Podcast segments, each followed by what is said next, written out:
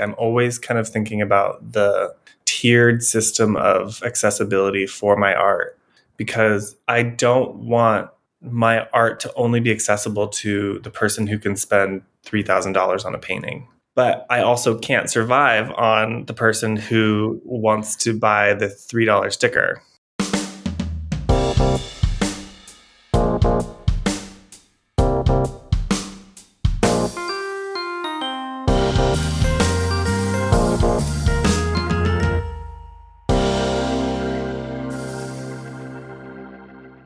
Hello, print friends, and welcome. This is a bilingual podcast, so if you subscribe to us, you'll be getting episodes in English with me, as well as in Spanish with Ronaldo Gil Zambrano.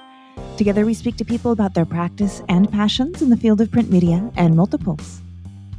Hello Print Friend is brought to you by Speedball Art Products, who've been a leading innovator and manufacturer of printmaking products for over 50 years. Speedball's speed screens answer the call to have an easy to use way to print no matter what your experience level.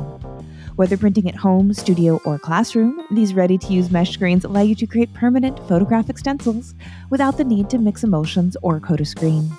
All you need is your design, and you are ready to print. Pick up the Speed Screen Kit for the most affordable way to get all the materials necessary to print your next masterpiece. There's a link in the show notes. This episode is also brought to you by Legion Paper. Legion Paper is a fine art paper company that represents the best papers in the world. They either stock it, source it, or make it. With brands like Stonehenge, Somerset, Coventry, Reeves, Arches, and more, Legion is the best paper resource for every artist and printmaker's needs. Learn more about the variety of papers Legion stocks at www.legionpaper.com. My guest this week is Michael Ezzell. We talk about the diversification of his printmaking practice, the inherent queerness in Greek and Roman art, creative practice when you have a developed aesthetic, and astrological etchings. Hi, Michael. How's it going? Hey, Miranda. How are you? I'm good. I'm good. I'm so happy that we're getting to sit down. I have followed your work for a long time. I find myself really connected to the aesthetic, and I think you're brilliant. And I'm really excited to share your story and get to know you and the person behind the artwork a little bit more today. Oh, thank you so much. I'm I'm so happy to be here. I've been a huge fan of the podcast ever since the beginning. So it's like a dream to be on the on the podcast now. Oh, it's a dream to have you. so would you please let people know who you are, where you are, what you do? I am Michael Ezzell. I am currently living in Providence, Rhode Island, and I am I, I guess I'm painter, printmaker, screen printer by day, designer, a little bit of everything, I think. Beautiful. And where did you grow up and what role did art play in that part of your life? So I am originally from Indiana. I grew up in like Elkhart, Indiana, which is right outside of South Bend, which a lot of people know as like Notre Dame and Pete Buttigieg area. Um, art was a major part of my life growing up. I was always drawing and doodling and just kind of very creative and dramatic and flamboyant. And I think the way that my parents managed to deal with that was to like allow put me into like art camps. So I did a lot of mm-hmm art camps in elementary school. And yeah i spent a lot of time just like drawing and, and doodling and and all of that. I was yeah. really obsessed with cartoons so i would like replicate cartoons. So i was drawing a lot of pokemon. I was drawing a lot of spongebob. I would have like classmates in like fourth grade like having me draw them like a picture of spongebob and patrick and like all of these cartoon characters. Yeah i feel like that is such a classic early artist experience is kind of getting to be the kid in the class who can draw the things and yeah. then having people go to them. We we had one of those growing up. Devin Finley, shout out to Devin wherever you are, and like now he does these beautiful murals on in my hometown. But he was he was like the kid where you would be like, oh, I need a picture of a rabbit. Like go get Devin to draw a rabbit, yeah. right? Because he had the skills. So Yeah. I would love to do a mural in my hometown. That would be so fun. Yeah. But yeah, I was I was the kid that was always drawing things for people and it was really fun and I think that's probably where like my capitalist mindset sort of like kicking in. I was like selling the drawings. Were you really? Were you trading them for uh, for sticks of gum or that kind of thing? Yeah, I was definitely trading. Maybe not actually getting cash for it, but there was definitely a barter system happening at one I love point. it. I love it. and so, was it just kind of always known in your family? Oh, Michael, he's going to be art school. He's going to go be an artist. That kind of thing.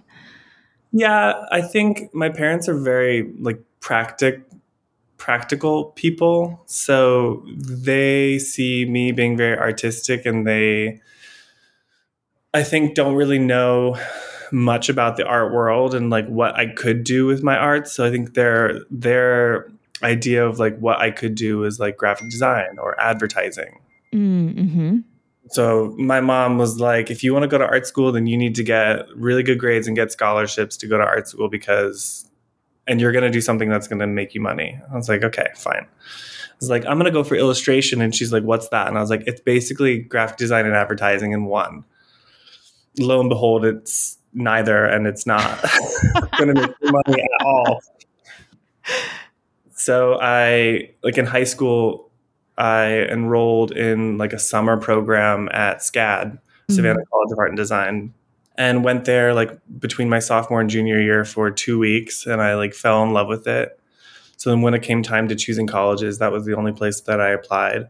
I wanted to go to art school, but I also wanted to get out of Indiana. So it was yeah. like I had I had a couple motives for wanting to go to SCAD, and I was like one of I think three people in my graduating class that left Indiana to go to oh, wow. out of state. And I've never been back since. So I I loved. I spent six years in Savannah, Georgia, and then moved to Providence after that. But it was one of the best experiences of my life. Yeah, like that's going wonderful. to the South for one, and then going to an arts college after growing up in like the mundane Midwest was like it was like I was seeing in full color. It was amazing. That's interesting because I I definitely and maybe this is just because in my childhood the book and the movie Midnight in the Garden of Good and Evil was very very mm-hmm. big. I yeah. really associate Savannah as an artistic flamboyant place. Was that how you experienced it as a young person? Yeah, and it, I I loved that movie. I never actually read the book, but I loved the movie and the it's more than that. It's mm. like much more flamboyant, much more colorful, just because the, the college itself, you're just surrounded by kids your age who were sort of similar in their schools, where they're like kind of the one or two artists who wanted to go to art school and we're all just like put together and it's just like we're all weird and awkward and like trying things out and experimenting and expressing mm. ourselves and i think it was a really great mix of all of those types of people together in this city that has like such a rich history and like beautiful decadence to it naturally and like architecturally and it's like you're like in a wonderland down there. Mm, yeah. Yeah and i bet the winters are a bit nicer too. They were nicer. They were wet though. Wet and cold. Oh really? Okay. Humidity, humidity doesn't go away in the winter so it's like 50 degrees and like you're riding your bike and like sweating yeah yeah. Okay. It was, it was, they were nice, but it wasn't. It wasn't much better. Gotcha. I just, love a snowy winter too. I like. I love a a Christmas in the Midwest. Oh, okay. So the winters weren't something that, yeah, Mid- Midwestern winters were not something you suffered through. I get it. I love, yeah, I loved it. Yeah. Okay. Yeah. Oh, that's that's wonderful. And so, then what was the the move from Savannah to Providence? Then what took you there? that was sort of like a need to leave the town I went to college in. Mm, um, mm-hmm. I went so I went to school, graduated, and then before graduating, I started working for the school at their art gallery shop called Shopscad, um, mm-hmm. um, with student and alumni artwork. And for a couple years after that, I was working there as an assistant manager which opened up so many like doors and gave me so many opportunities that have really like helped me get into where I am today. but I was still living and being surrounded by like students and it's one of those things where like everyone that I graduated with left and I was still there and I I felt that weird like I don't think I should be here anymore. Mm. If I don't leave I might stay here forever.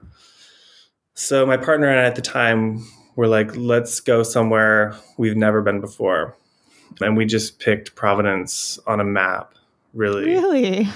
Yeah, I had a couple friends here and a friend who is from here, who Elizabeth Jean Yance, who was on this podcast before. Oh, she was treasure, living treasure.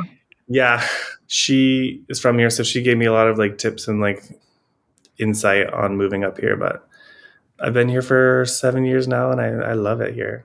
That's wonderful. Yeah, and so, what was your making like in the years after graduation before moving to Providence? Because I feel like that can be a really tricky time in an artist's life when all of a sudden it's not your full time job to make art and you're not surrounded by people who are making art and you're not swimming in that water. You have to go and you have to build a life that has managing a, a gallery shop and that kind of thing in it. I think those were probably the most formative years for me in my professional practice because I was working for the school. So, and I had a really good relationship with the print department. So they, as a staff member, I, I did have access to the buildings. And because I was good friends with all of the people who worked in the print department, I was able to use the facilities, mm. which is great. I still had access to the print shop. And I was also working at a gallery that encouraged me to sell my work. And that's sort of the first time where it like clicked in my head where i'm like i have an illustration degree. I don't want to be an editorial illustrator. I don't want to be a children's book illustrator. I don't want to do advertising. What can i do with my visual art that could make me happy? And i was like oh i can just make work and sell it. And yeah. now right now i'm like why didn't i think of that before? But at the time i was like the idea of selling my work in a gallery setting didn't occur to me or like mm. making products that I could sell. So yeah. I started painting and I started doing these like book page illustrations and was selling those in batches at the shop and they were pretty popular and then I kept making more and was getting commissioned to do stuff. So kind of like it grew on itself to a point where like people were starting to recognize my work and i had a couple other shows around town and i started to see a life for myself where i'm like oh i can be an artist for yeah. a living who knew yeah. well um, and we were talking a little bit before we jumped into the interview about this space of like what who and what is an artist if they're not having one exhibition every 2 years in a white wall gallery in Chelsea yeah. and they're not being a professor.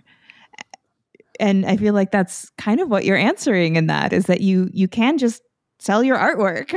Yeah and it's it's weird because and i think that time was a beautiful time because instagram was just blossoming. So like i look at some of my first instagram posts of like my sketchbook pages and stuff like that, throwing on those like really intense heavy filters that yep. they used to have. And I'm like, what was I thinking? And now I use it as a marketing tool to like it is my my basically like my website light version.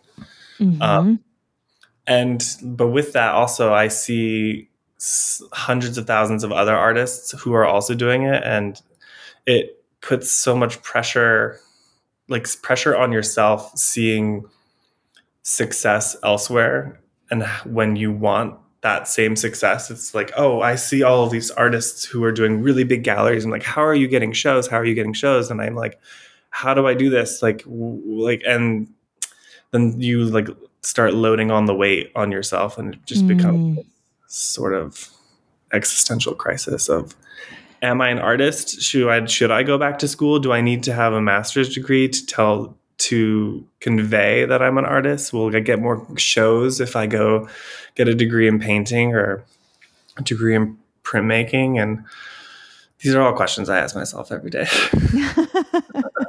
well, let's solve them right yeah. now, you and me, yeah. because I, I, it is, they're really, really good questions. And I think what's interesting about the MFA route. And this is from having spoken with over 200 artists, being married to someone with an MFA, having gone through an MFA as a partner of someone who was getting it and watching the blood, sweat, and tears in real time. And I think that for some people, it is just what they need.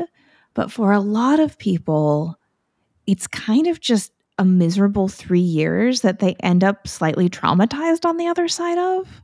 Yeah. Yeah. And pain. Yeah. Or even, I can't remember who I was talking with someone the other day, and they were saying that it's almost like there's just a culture of abuse in it of, well, this is just what happens when you get an MFA. Yeah. So I, I, they were mean to me when I got my MFA. So I have to be really hard on you when you get your MFA. Yeah. And you're right. Some people, yeah, exactly. Like like like an are hazing until you you get to the, to the other side. And and like I said, some people it's it's great, it's formative. They find their voice, they make connections, they meet their gallerist that changes their life.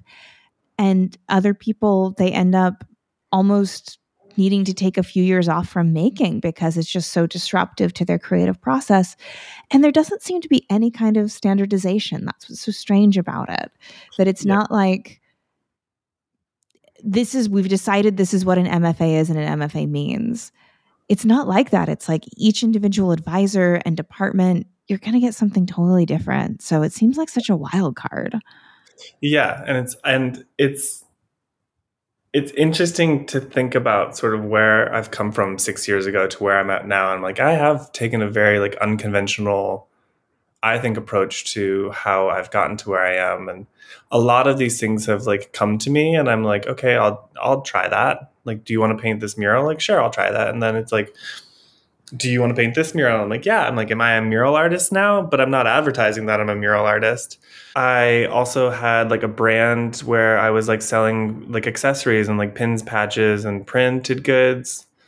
And there was that whole maker movement where i'm like am i a maker? I'm doing markets. Am i selling my art and selling this type of art and selling this type of art? And then getting to that point where I have to ask myself, like, is it watering down my fine art brand to kind of include all of this merch that I'm trying to push and like become a business owner that sells pins and patches and like designs? And I'm like, am I going to spend my time more time being a designer, or am I should I be spending more time being a fine artist and like mm. honing in on my craft? And I am one of those people that sees like five different paths I could take, and I want to take all of them at once, but like trying to prioritize like which ones right now are the best fit for me is sort of where I get like paralyzed and then I s- don't do anything because I'm thinking about all of the things that I should be doing or could be yeah. doing or want to be doing.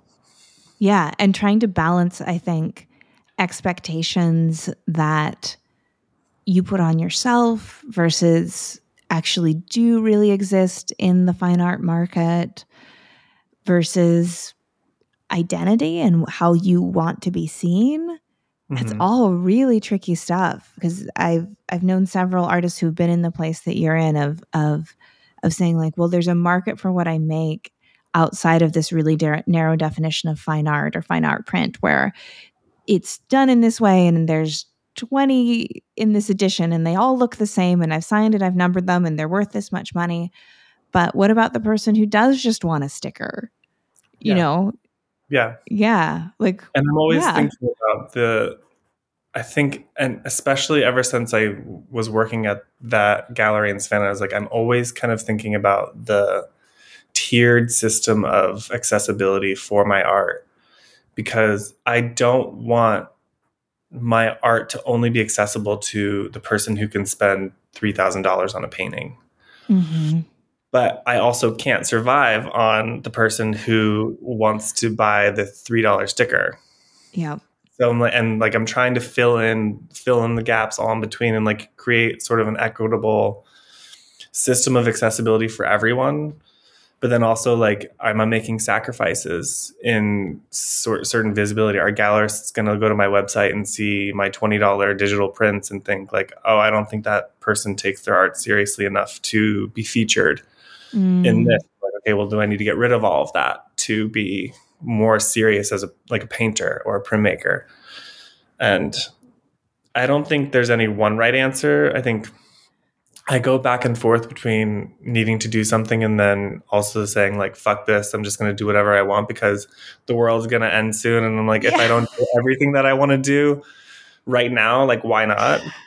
Yeah. Yeah I'm right there with you with the the the nihilism too of just why not? Is there anything going to be standing in 20 years?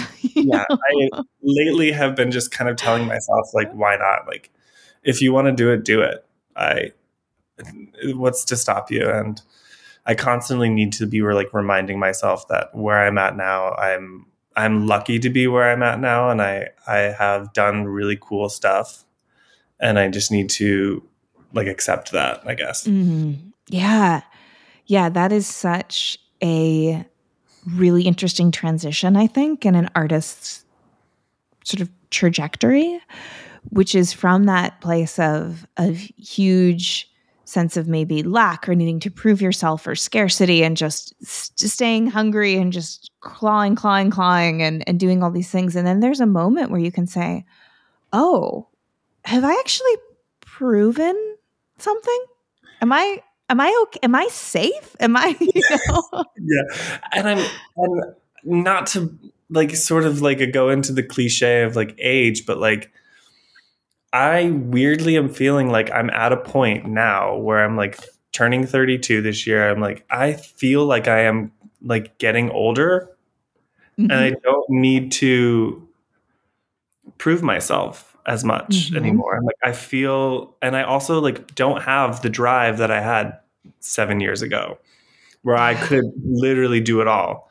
Like now I'm, I'm still tr- like up until this point, I've been trying to keep that momentum going like my back hurts. Yeah. my knees hurt. My feet hurt.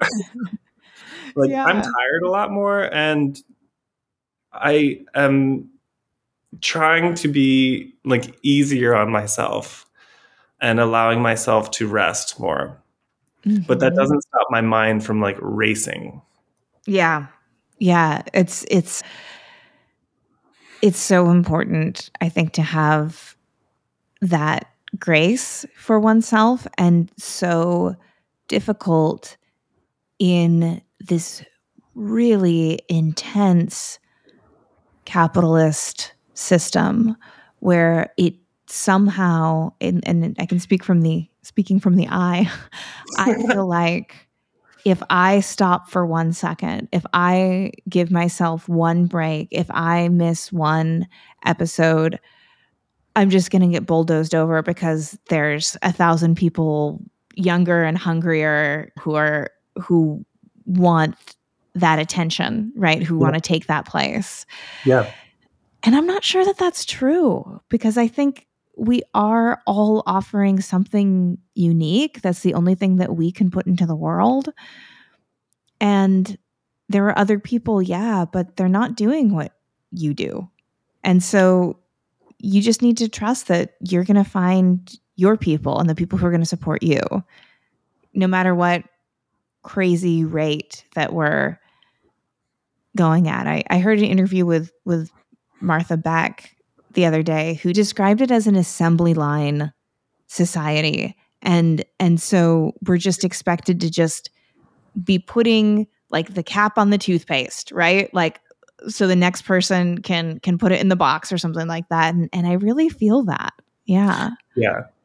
Yeah. And it's when i stopped doing like my like goods my accessory my my merch lines sort of as like a mark like i'm doing markets and like vending and like actually making like a brand of itself i would go to markets and i would feel like fomo. It's like when you stop doing something that everyone else is doing you feel that mm. like like I feel like if I don't do this, I'll become irrelevant. Yeah. But I agree with you where it's, I think that's a self, in like a self projected falsity.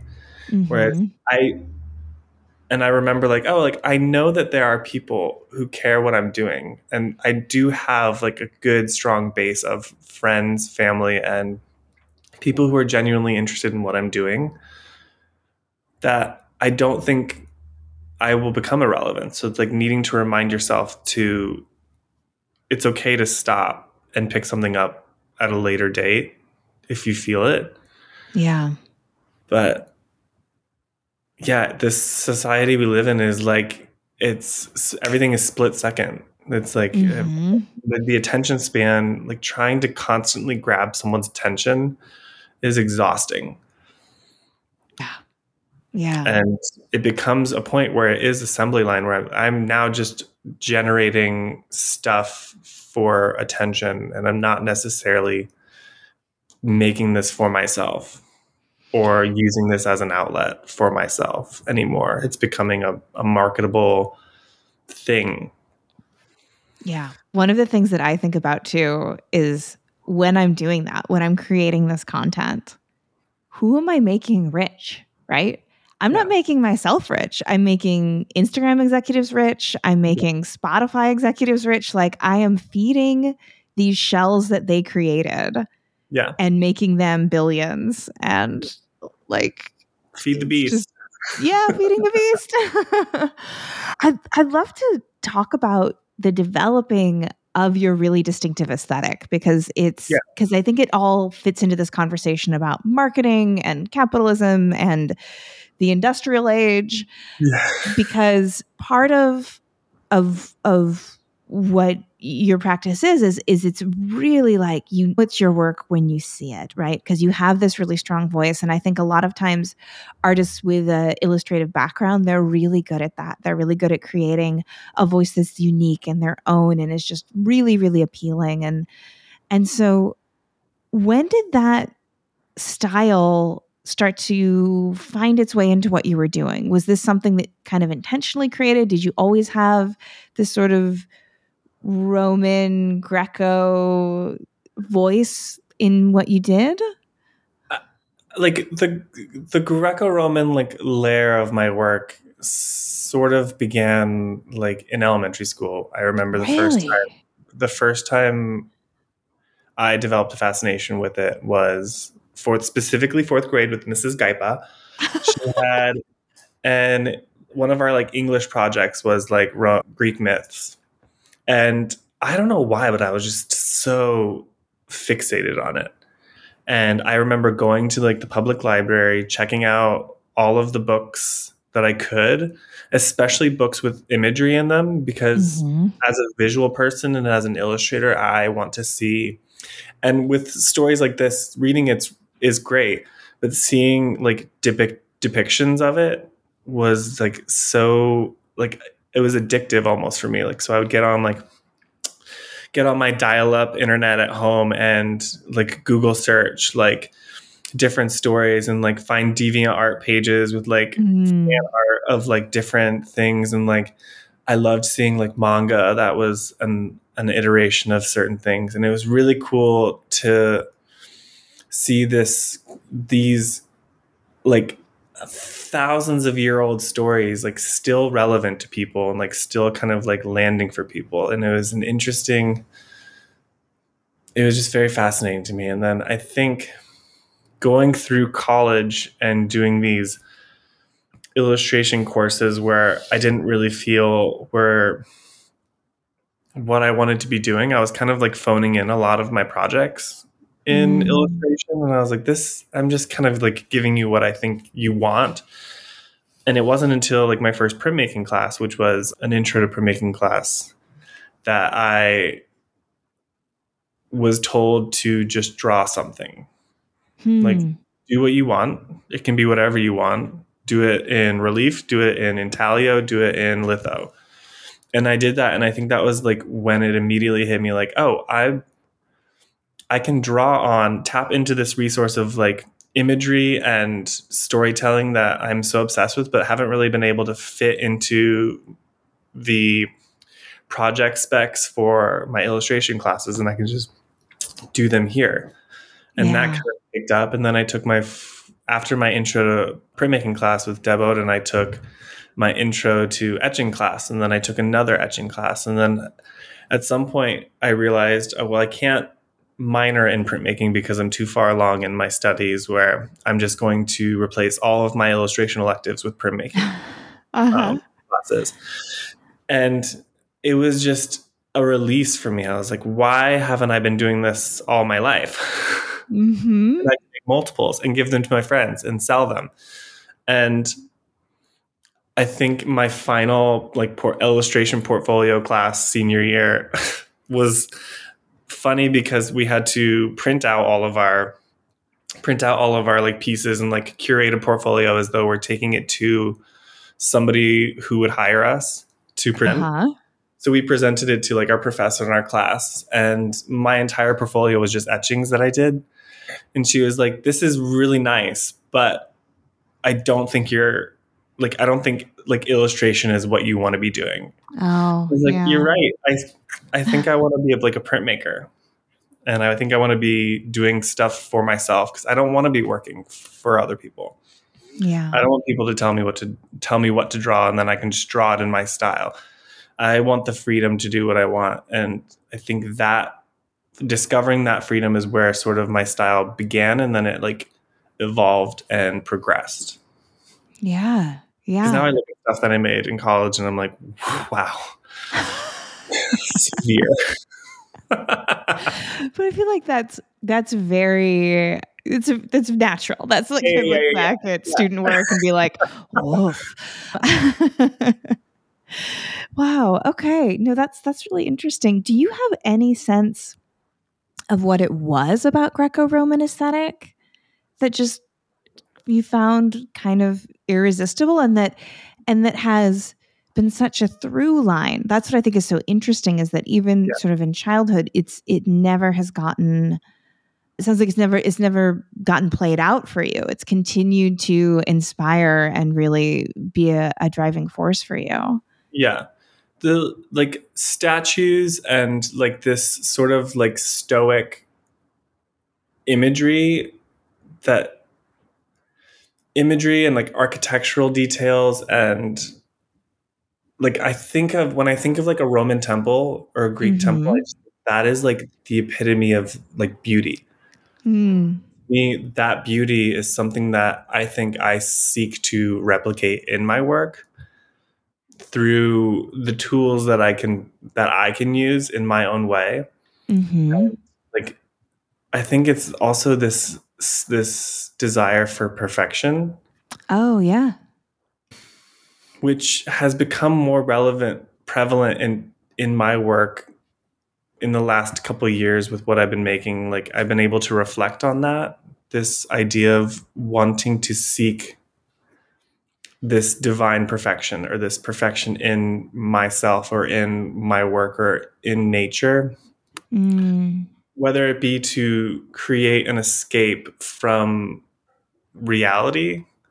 A lot of my work lately has been about presenting a level of perfection and put togetherness where and showing the complete opposite within myself.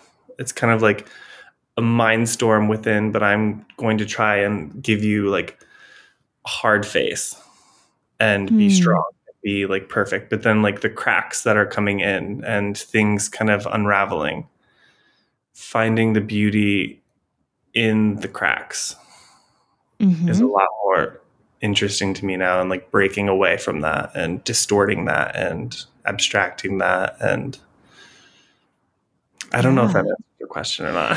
no, it it, it does, and it, I just it's bringing a whole bunch of different things to mind, and a lot of them are. I don't know. I just I want to say spiritual in nature. You know that idea of the cracks are where the light gets in. It's a very famous Rumi saying, and and that idea of that the only thing that can truly be perfect is the divine. This is something that you see in a lot of traditions of making and in indigenous traditions of making throughout the world of of c- creating a flaw intentionally in what you make because it's a way of showing reverence to what whatever and whoever you define as divine is this idea of like well I can't ever be perfect because I'm not I'm not a god, I'm not a creator, I'm not the divine, right? And so I think that's really found in many different spiritual traditions and I think a really interesting aspect of making and related to I think really traditional and sometimes ancient ideas of making is that idea of of of we are special, we are divine beings because we make. Right.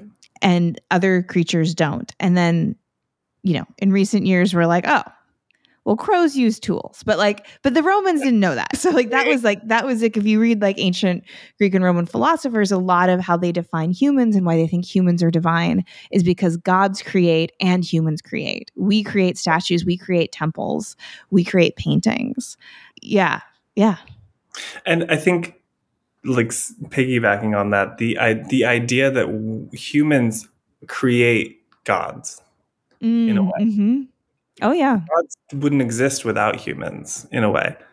So I find that that idea of we are actually the creators and we have the ability to create act, full universes in our minds mm.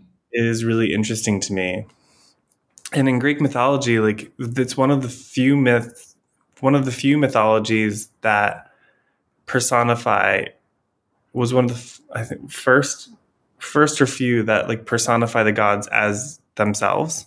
Uh-huh. They're human. They're not really animals. They're not really like these strange combinations of different things. They are reflections of themselves and flawed and everything that goes with it. They just have like a hierarchy over humans, which I always found interesting too.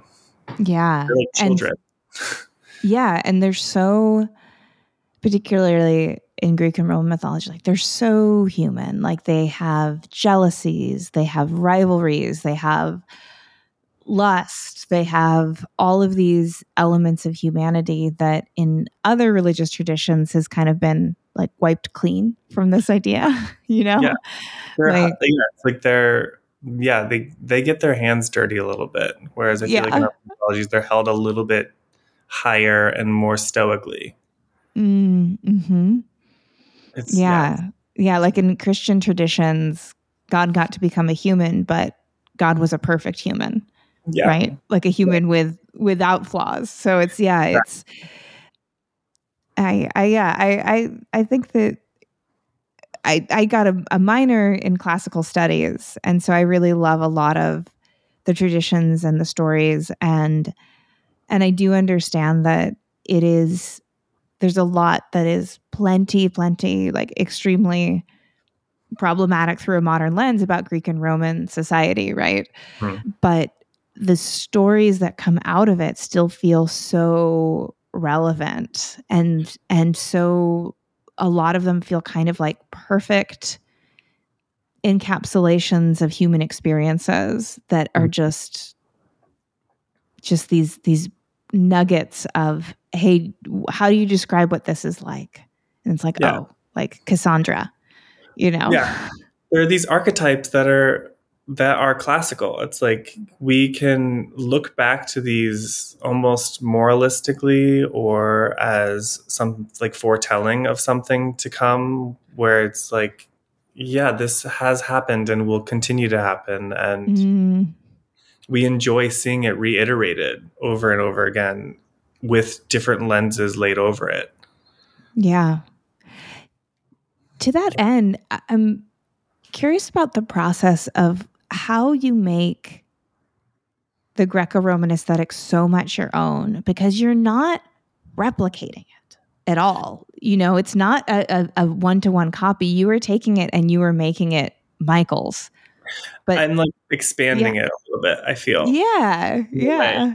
I think there was like a project that I did at a residency a couple years ago where I invented like three more goddesses and stories. Uh-huh. Them and created like these vessels that were like shrines to them almost. So it's I Mm.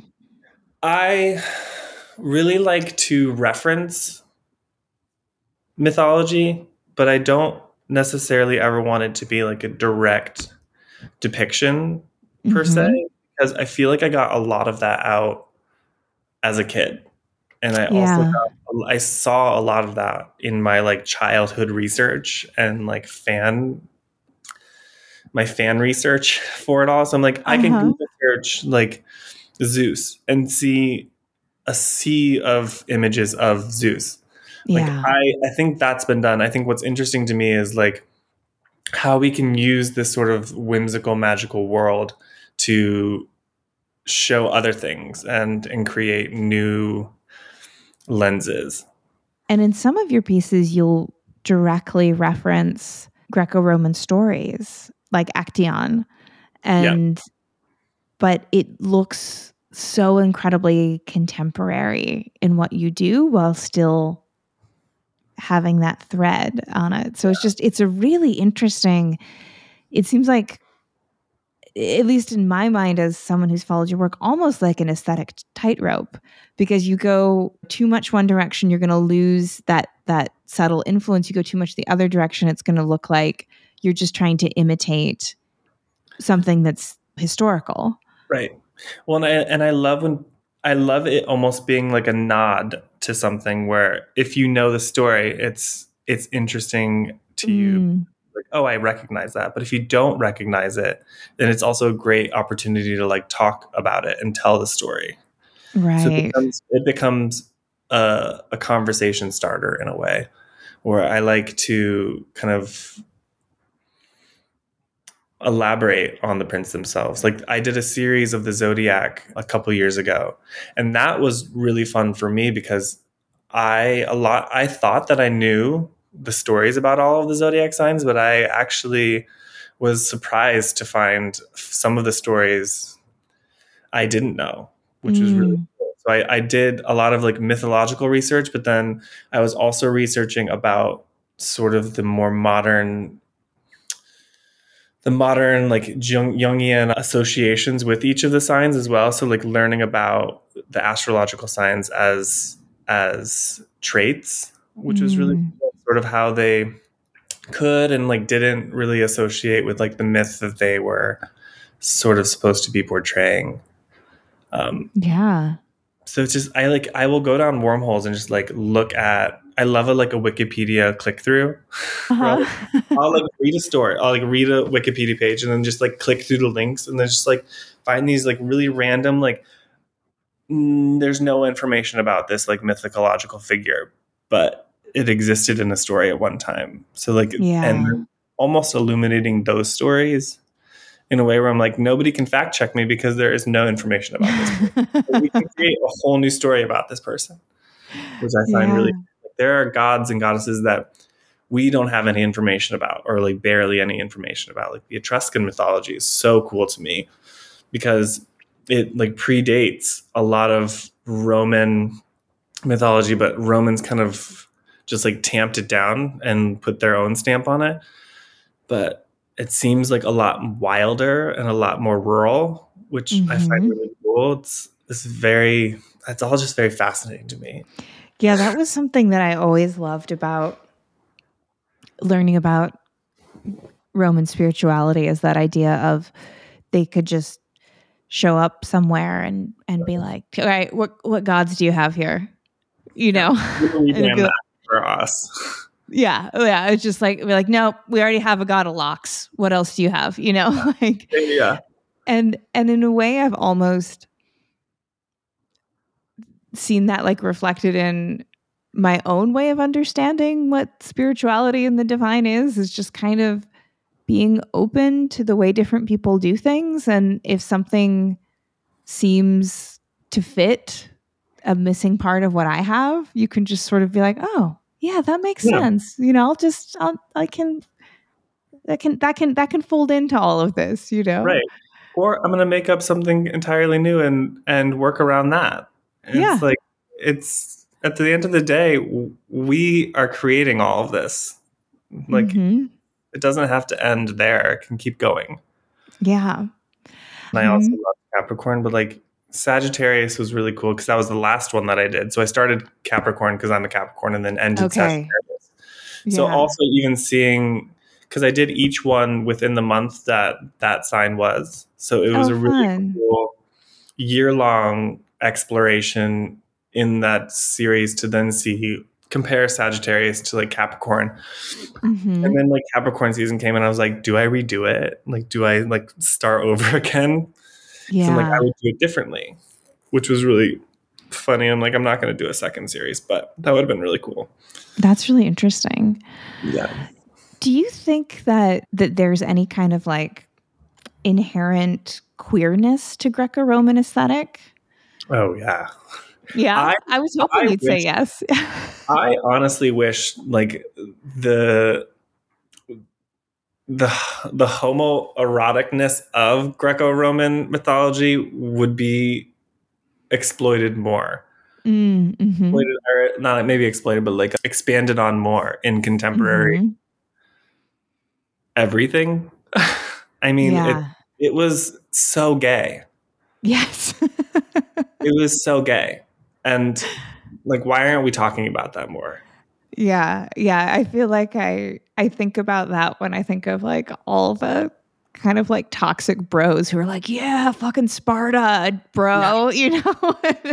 Do you realize like you are living like you are living a joke right now? Yeah. Like you're not in on the joke, but like you could be. you know what I, I think about a lot is the, I believe it was, and this is, you know, I'm co- like, this is me being like a 20 year old now classics minor. So I, I can't remember if it was the Greeks or the Romans, but maybe it was both that had this idea that when you were on the battlefield, you should be on the battlefield with your lover because you wouldn't want to be embarrassed in front of your lover fighting. Like it would be the person that you would want to look the best in front of you mm-hmm. know would would be your lover and of course in in the stories that we have there's a, a lot of romance between the the male lead characters that also kind of got like translated out in some circumstances yeah, because like watered down a little bit. Watered down. Yeah. It's just Achilles' best friend, that kind of thing. And and I think about that sometimes, at least in my own experience, if this is far from a Roman battlefield, but if I'm like giving an artist talk and my husband is in the audience, I'm like, okay, I gotta kill this. I gotta like really bring it because I think it. Yeah. I think it works, and I it's. I think about that in my own life and not wanting to be embarrassed in front of your lover. That's a thing. really, and that's the person that like you respect the most. So you want to like show up for them the most that you can. Yeah. Yeah, the like Song of Achilles is a book that I read a couple years ago, the same summer that Call Me by Your Name the movie came out. Oh yeah, and it like wrecked me. Both like it was like a double a double hit where I was just like, ah, this is just beautiful. Like mm-hmm. like make a movie of this. Like we need more like gay warrior love stories. Yes, because I feel like that's such a beautiful story in the sense that the the drama is so ingrained in it. Like, why can't Hollywood? yeah. cash in on that. You know, like speaking of like through a capitalist lens, like like it's it's it's there already. It writes itself. You can make it like like you can like add the turmoil of like struggling with homosexuality, but like it was very common in that time. Like it wasn't mm-hmm. really there wasn't really a second thought about it. So I mean, yeah. like, maybe it would be too boring to normalize ancient Greek homosexuality. Well, in a way, it seems like it could be kind of a solution to this issue that Hollywood has of of how every story about queerness or gayness homosexuality it has this element of it of and it will be tragic for you because you are gay yeah you know but mm-hmm. if it's if it's the song of achilles that the, the it's just a story of gay people yeah. And you know how it's going to end. everyone dies in the end. Yes. So like, it's kind of less it's less like I'm going to go into this movie and I expect that it will have a sad ending.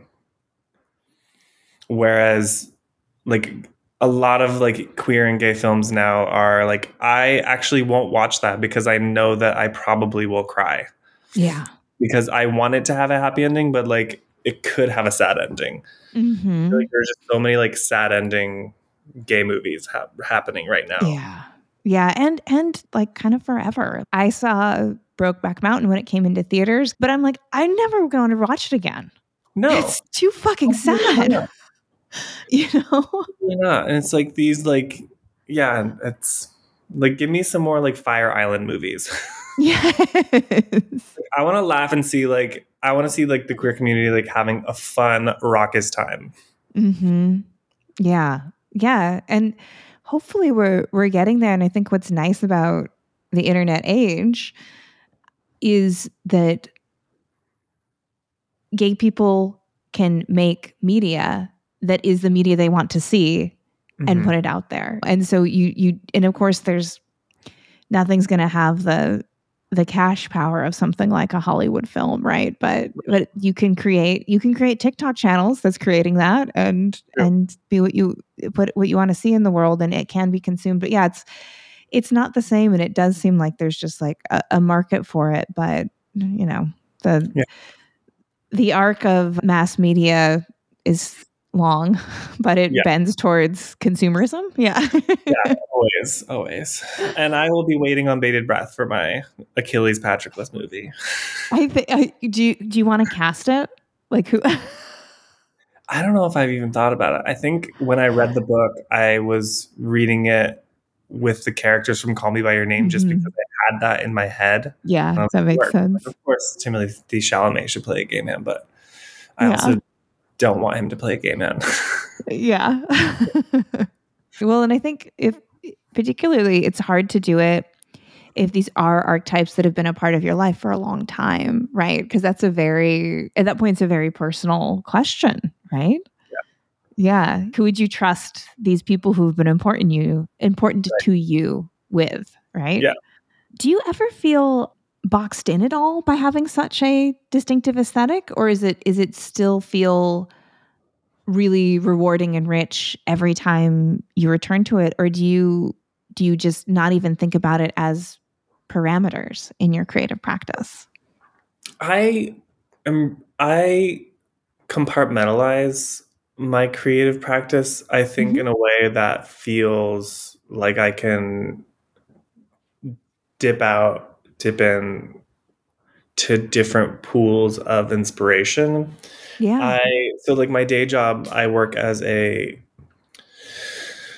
like a like a designer, illustrator, and screen printer at a local shop here called Frog and Toad. Mhm.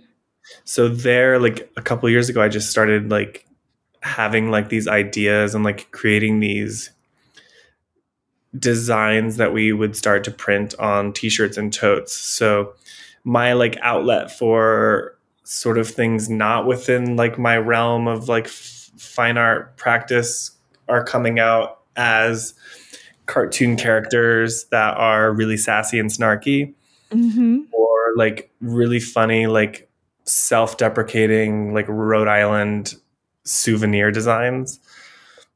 So I feel like I get a lot of my I like can shake off a lot of like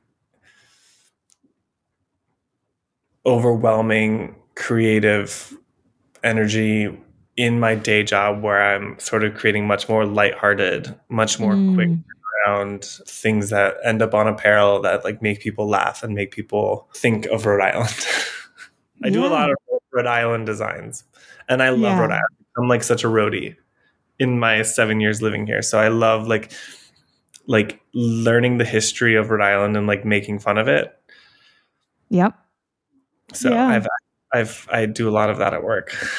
I think that's the, the way to do it. And speaking of of our our mutual lovely friend Elizabeth Jean Yance, she has her mustard beetle, right? And then hmm. she's got like the fine art. And I think someone who is so much a maker and it sounds like for you you grew up a maker as we talked about like you were that kid who people were like draw this thing for me draw spongebob for me right that it's just going to always come out in different ways. You're always going to be making. And yeah. we live in kind of a interesting time when it comes to i guess like needing to brand and compartmentalize and define what we do. But there's ways around it. And it sounds like yeah you've got a a method for it. Yeah i think define define what we do is i think a really key way of putting a lot of what my art career has been mm, um, mm-hmm. trying to define who I am. Like when people ask me, "What do you do?" I'm like, I like take a deep sigh. I'm like, okay, like how do I want to answer this? Like, do I mm. tell them mm. like I'm a screen printer painter by day, or screen printer designer by day, like printmaker painter by night? Like, what am I to people? Yeah. And it's like trying to shut that voice down and just kind of go with the flow that I've been going with for the past I don't know six or seven years. It's like I think it's it's all going to work out in the end. And mm. I mean, having friends like Elizabeth who does what she does so well, and I'm like, you are incredible. I don't know how you do this. It's unreal to trying to decide like what what I want to be today is it's it's it's crazy. Yeah. Yeah. Yeah, but I, I think as you said like with age one of like the huge gifts is learning that you don't need the answers. Yeah. And you're probably never going to get them. So you kind of got to get used to not having the answers. Yeah. just relax. And I will say like I recently started going to therapy and it it has helped really to talk to someone about it. Like I have people that I talk to about it, but like talking to someone who doesn't know me and has no yeah. Opinion about anything about it is it has been really nice to have a space for that and I, up up until the point of like going to therapy, I was like, I don't need therapy. I know exactly what the therapist will say because I say it to myself every day. But yeah. it actually is very helpful. It it is and and I think that there's a new I don't know what to say trend, but there's like I I think that contemporary therapy is so much now about where you are right now. Yeah. And not necessarily how did you get there? And I think that's something that people get wrong about it is that they think, oh, I'm just going to be lying on a sofa and I'm talking about my childhood. Yeah. And it's, that's a very antiquated idea of what it is. It's, yeah. I've, heard a therapist describe it as if you come to me with an arrow sticking out of your chest, I'm not going to be like, okay, but actually, like, when they shot you, how were they holding the bow and arrow? You know? well, uh, yeah, and it's like I, and I think another part of that was like going into. I was like, I don't have childhood trauma. I had a really good relationship, still have a really good relationship with my parents. I'm like, I don't have any pre-existing conditions that would make me need therapy so i just need to suck it up. Yeah. And i think mm-hmm. a, probably a lot of people feel like there are a lot worse there are a lot of people who have it worse that deserve it but i think it's definitely something everybody could benefit from so. Yeah. Yeah that's that's a huge one. One of the things that my therapist has said to me that i think about a lot when i'll talk about like oh like i feel like if i was such and such kind of person i wouldn't be reacting this way. And he'll be like but you are. Like you know? Like like it's not about what you think you kind of deserve to be upset over or traumatized by. Yeah. it's you have to deal with how you actually did respond to this. Like for some reason, like I have this archetype in my head of this like really hot, chill French woman. And I'm always like, I'm always like, yeah, like she wouldn't have cared if like someone said that to her. to her, she would have been cool as a cucumber. exactly, exactly. And my therapist will be like, yes, but you didn't. So let's. you never know. Maybe she wouldn't have been. Yeah, that's true. I should name her. I should should be like Jacqueline. Yeah. yeah. Oh, I love that. yeah. So anyway, it's yeah. I feel like we're already have been chatting for an hour and I feel like this has just been such a beautiful conversation and I I love the places it went and I just want to thank you again for for making time in a very busy time of year to sit down with me and, and have these conversations. Yeah, absolutely. This is like the highlight of my year. Oh, I'm so glad. Slipping it under the wire. Yeah, December. Really, we did. would would you let people know where they can find you and follow you? Yeah, I'm most active on my Instagram, which is E E Z Z L L. It's just my last name organized and my website is mezzell.com. M E Z Z E L L. Beautiful. Well, yeah. thank you again, Michael. I will put links to that in the show notes. And this has been, yeah, a real, a real treat. Thank you. Yeah, thank you so much. If you like today's episode, we have a Patreon where you can help support our podcast and get bonus content like Shop Talk Shorts with past guests. But the very best thing you can do to support this podcast is listen, rate, follow, and share with your fellow print friends around the world. And that's our show for this week. Join me again in two weeks' time when my guest will be Courtney Trelia. We talk about her experience working at the print studio at the Columbia Teachers College in New York City throughout the height of the COVID 19 pandemic. Trauma, grief, and how print and poetry can guide us through these. You won't want to miss it. This episode, like all episodes, was written and produced by me, Miranda Metcalf, with editing by Timothy Pauschak and music by Joshua Weber. I'll see you in two weeks.